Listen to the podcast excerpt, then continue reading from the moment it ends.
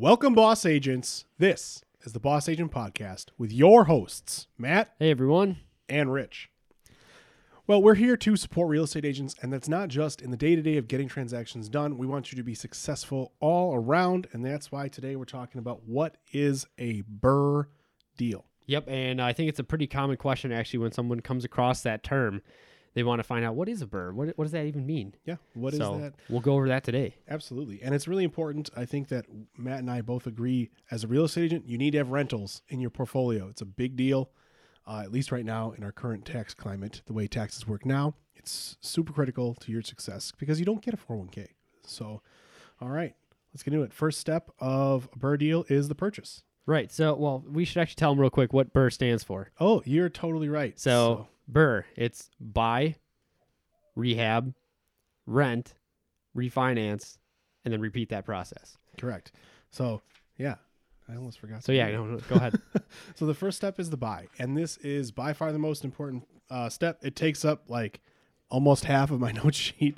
It is super important. Uh, you've heard the phrase, you make the money when you buy the property.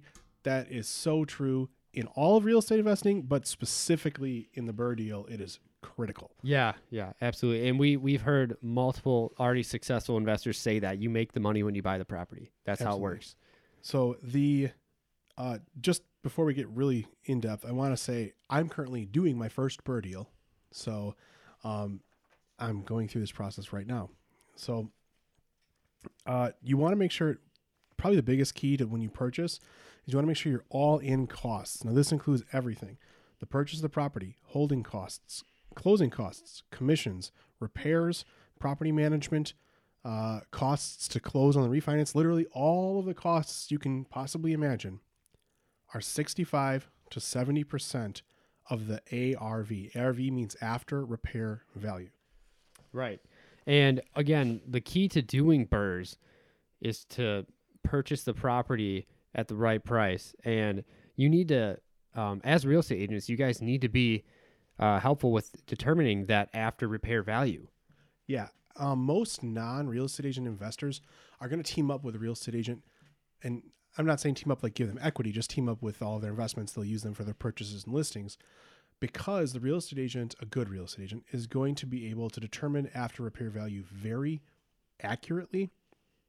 And typically, uh, in case you want more transactions as an agent, typically if you team up with a successful uh, B R R R R team or a successful investor, they're going to give you a lot of transactions a year. Um, but... The point is, is that you have access to the M L S. You know what the neighborhoods are. You're an expert. You're a boss agent, right? So you should be able to determine that A R V and then be able to determine what sixty-five to seventy percent of that is and be able to purchase there. Why sixty-five to seventy percent? We'll get to that in a little bit. But the reason why is because when you do the refinance part of it, most banks are going to give you seventy-five percent of the value of the property in a cash out refinance. Yeah, that's usually the case, uh, pretty much with any any lender. Now, I think that my partner and I on our B R R R R, I think we got lucky. I think our lender is going to give us eighty percent, which is awesome. Uh, we didn't expect that. And you shoot for se- sixty-five to seventy because you get a five percent buffer or a ten percent buffer if you're really good. And that's super important. So there's a couple ways you can buy. Or you can use your own cash. Uh, most people aren't going to be able to do that on their first deal. So you can use your own cash. You can use hard money, and hard money is very expensive. Um, if you don't know what it is, basically you get a six-month loan, and upfront you got to pay interest, and then every month you pay interest, and then if you go over the six-month loan limit, it resets. You got to pay a huge chunk of interest. It's very excuse me, excuse me. It's very very expensive. So I have like nightmares about hard money. Um, I only know one investor who's used it, and he totally lost money on the deal. Um, the next way is private lenders, which is my preferred way of doing deals. I've been a private lender, which is where you write a check and hand it to somebody. Matt, you have some experience with that? Yep, just did it. First just time. Just did it. First time, yeah. With who? Uh, possibly you. Possibly you. So Matt is an investor on our B R R R R. Um, so how that works is there's a couple different ways of doing it. We do the shares way, which is where... If the deal needs, these are fake numbers. If the deal needs one hundred thousand dollars, I picked it because it's round, then there's one hundred shares. Each share is one thousand bucks. You can set minimums for your first transaction. You might not want to set a minimum too high For instance, I'd like to be where my minimum is I'm not going to take less than ten grand from you. That would be ideal for me, but that's not what we did on this transaction because it's our first one and we want people to be able to feel comfortable. Also, because it's our first one, we invested a lot of our own money, a ton of our own money. Um, my partner and I are way more than fifty percent of the money up front because we want our investors to know we got skin in the game too. So that's the shares way. Uh, basically, they give you the money up front. When it closes, they get a percentage of the profit based on how many shares they owned. So that is the best way, in my opinion. So moving on to step two, the rehab. Right. So the rehab, that's something that, you know, you guys have to determine, okay, what improvements can you do to the property to increase the value? Um, and without going overboard, you know, back to the, you know, you have to keep it within the neighborhood uh, specs. Uh, this is something I just have experience with, with our own property, not necessarily a B R R R R, but, you know, our own property uh, where you can determine, okay, you can fix this up and, you know, you can do a market analysis and see, okay, I can get this price for it. Um, that's really important. And as real estate agents, that's something that we can kind of, you know, have expertise on and uh, really give some good advice on. Yeah. And again, uh, you don't want to go overboard. So an example of this is going to be if you can add an extra bedroom or egress windows in the basement to make basement square footage legal. Uh, depending on your code, I don't know if that works in your area or not, but a kitchen rehab, bathroom additions, and again, not taking away too much square footage, but a bathroom addition or rehabbing the bathroom, realistically, when you're buying a B R R R R, you're probably going to rehab the bathroom. It's a very good chance. Um, and then remember, you're not going high end or luxury. Don't put granite countertops in if it's not the standard. Now, if you buy a property in, I don't know, Beverly Hills or something, and you're burring it, yeah, put some granite countertops in. But um, typically in the standard residential area, you're not going to be doing stuff like that. Don't go luxury. It's not going to help your appraisal go up enough to offset the cost. Right, exactly. So then we have rent. Rent is the next step. So we're on the uh, second R. There are four R's, just to be clear. Right. So uh, the, the the main thing with this is the bank, you know, is going to want the property to be rented out and occupied. Well, they want it to be occupied, preferably by you, but right. A renter is the next best thing. They're right. Not going to want it vacant. Plus, if they have a seasoning period, which we can talk about in the next step, but if they have a seasoning period of six months, say, and your rehab took three months, well, it's three months you have to sit there. You don't want to just throw the money out, put a renter in there and collect rent. So, all right. Um, oh, make sure to ask for an interior appraisal. Do not let the bank do a drive-by appraisal. Um, and I know that's kind of in the refinance part, but the reason I say that is because let the tenants know when it's rented. Hey, the appraiser's coming on January third. Could you please clean the property? um, don't let the appraiser surprise them. First of all, that's not legal. You need to give tenants notice. notice. Yep. But then also, you know, they'll clean it up if you tell them in, in advance. If you tell them a week in advance, like, hey, please clean the property. It's going to get appraised out. It matters a lot. Please do this. Typically, your tenants are going to be nice enough to do it for you. So, also, your mortgage is likely to be higher than if you bought it the normal way, but it's worth it because you're not going to be money invested. So, all right. Next step is refinance. We kind of... Yeah, little, rent and refinance are pretty, they go hand in hand because in the rent, you're preparing for the refinance. Right, so they kind of go hand in hand. But so yeah, next step is to refinance that property. And the key, I guess, is to get that cash out refinance. Uh, yeah. That That's the whole point of doing the B R R R R. And it's really important to understand this is still a loan. You're taking a loan out. It's what a refinance is.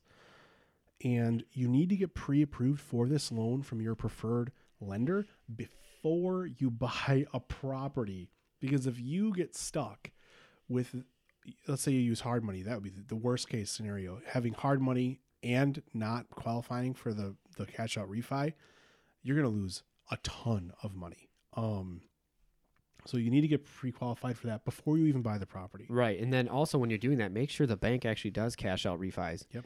Uh, if they don't, then you, you should probably switch. Um, not probably. You have you to. Have to you have to for this switch. situation. Um, yeah. Don't. Just go to your local bank because you have your checking account there. It's just like buying a house, right? You're a real estate agent. When you refer your buyers to a bank, you're not like, yeah, use whoever you use your checking account with. It's totally cool. Yeah, I would you shop give them around. A specific, this is the lender that does a good job. Right. You got to do the same thing with investing. Credit unions are usually good. I think it's a credit union who we have. My partner's handling that half of stuff. But I think it's a credit union who we have who's giving us eighty percent. So really awesome. Um... So I seasoning guess seasoning period. Yeah. Real oh quick, yeah. Don't on the forget. Refinance. Yes. Most banks. Now, if you find one without this, uh, they're gold, and do not ever leave them. But most banks are going to have a seasoning period. That seasoning period could be three months, six months, or nine months. Six months is typically the average. What is a seasoning period? Well, let's say you buy the property, you close on it. They're not going to refi you for six months after that. So that's when you rehab it. That's when you rent it. And then the refi usually happens after that. Again, some banks will do it in three. Some banks don't have a seasoning period. Once the rehab is done, they're going to let you re- refi it. If you find a bank like that, hold on to them. So, right. And our, our last R is the repeat. Do it again. Yeah. Do it again. Automate it, systemize it. Um, you can get C R Ms. You can get companies that will do the mailers for you. Uh, that's something that if you have the money, the budget set aside, because essentially you're starting a business. Let's be clear. You're starting. It's just like starting a real estate uh, license or mm-hmm. firm. You're starting a business.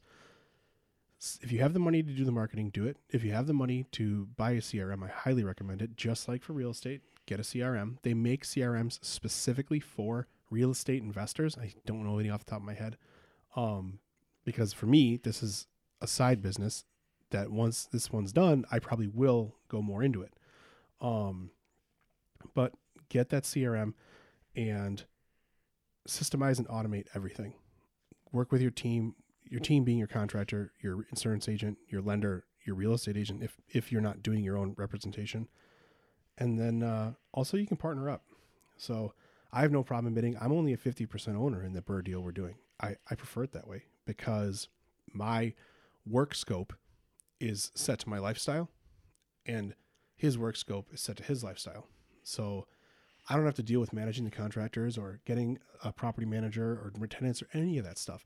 My half is bringing the deal to the company and closing it on the first time. His half is everything else. So that's, for me, a great setup. If you can find somebody like that as a real estate agent, it'd be a, it'd probably be a good move. Of course, qualify them, right? Oh, absolutely. Uh, when you're, you know, doing any kind of business and you're coming in with a partner or a team, definitely, yeah, do do due diligence on them. Yeah, uh, make I sure had to that, like check this guy out. Yeah, well, yeah, vice versa, right? So you know? Absolutely, you got to. So. so, all right, that's everything for what is a BRRRR. Um, if you have questions on it, please let us know. I wanted to make note that really the authority. And I don't have a problem saying somebody knows more about something than I do.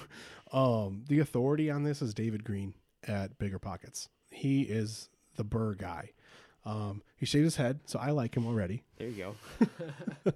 But um, yeah, if you want more on it, he actually wrote the book. Literally, it's called BRRRR. It's written by him, so I've read it. Uh, you probably should too. Yep. But check David Greene's stuff out. He really is the expert.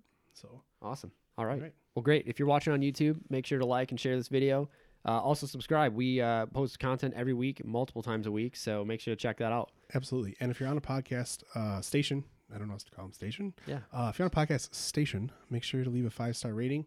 Please, that helps us so much. And then, uh, yeah, we look forward to hearing from you guys.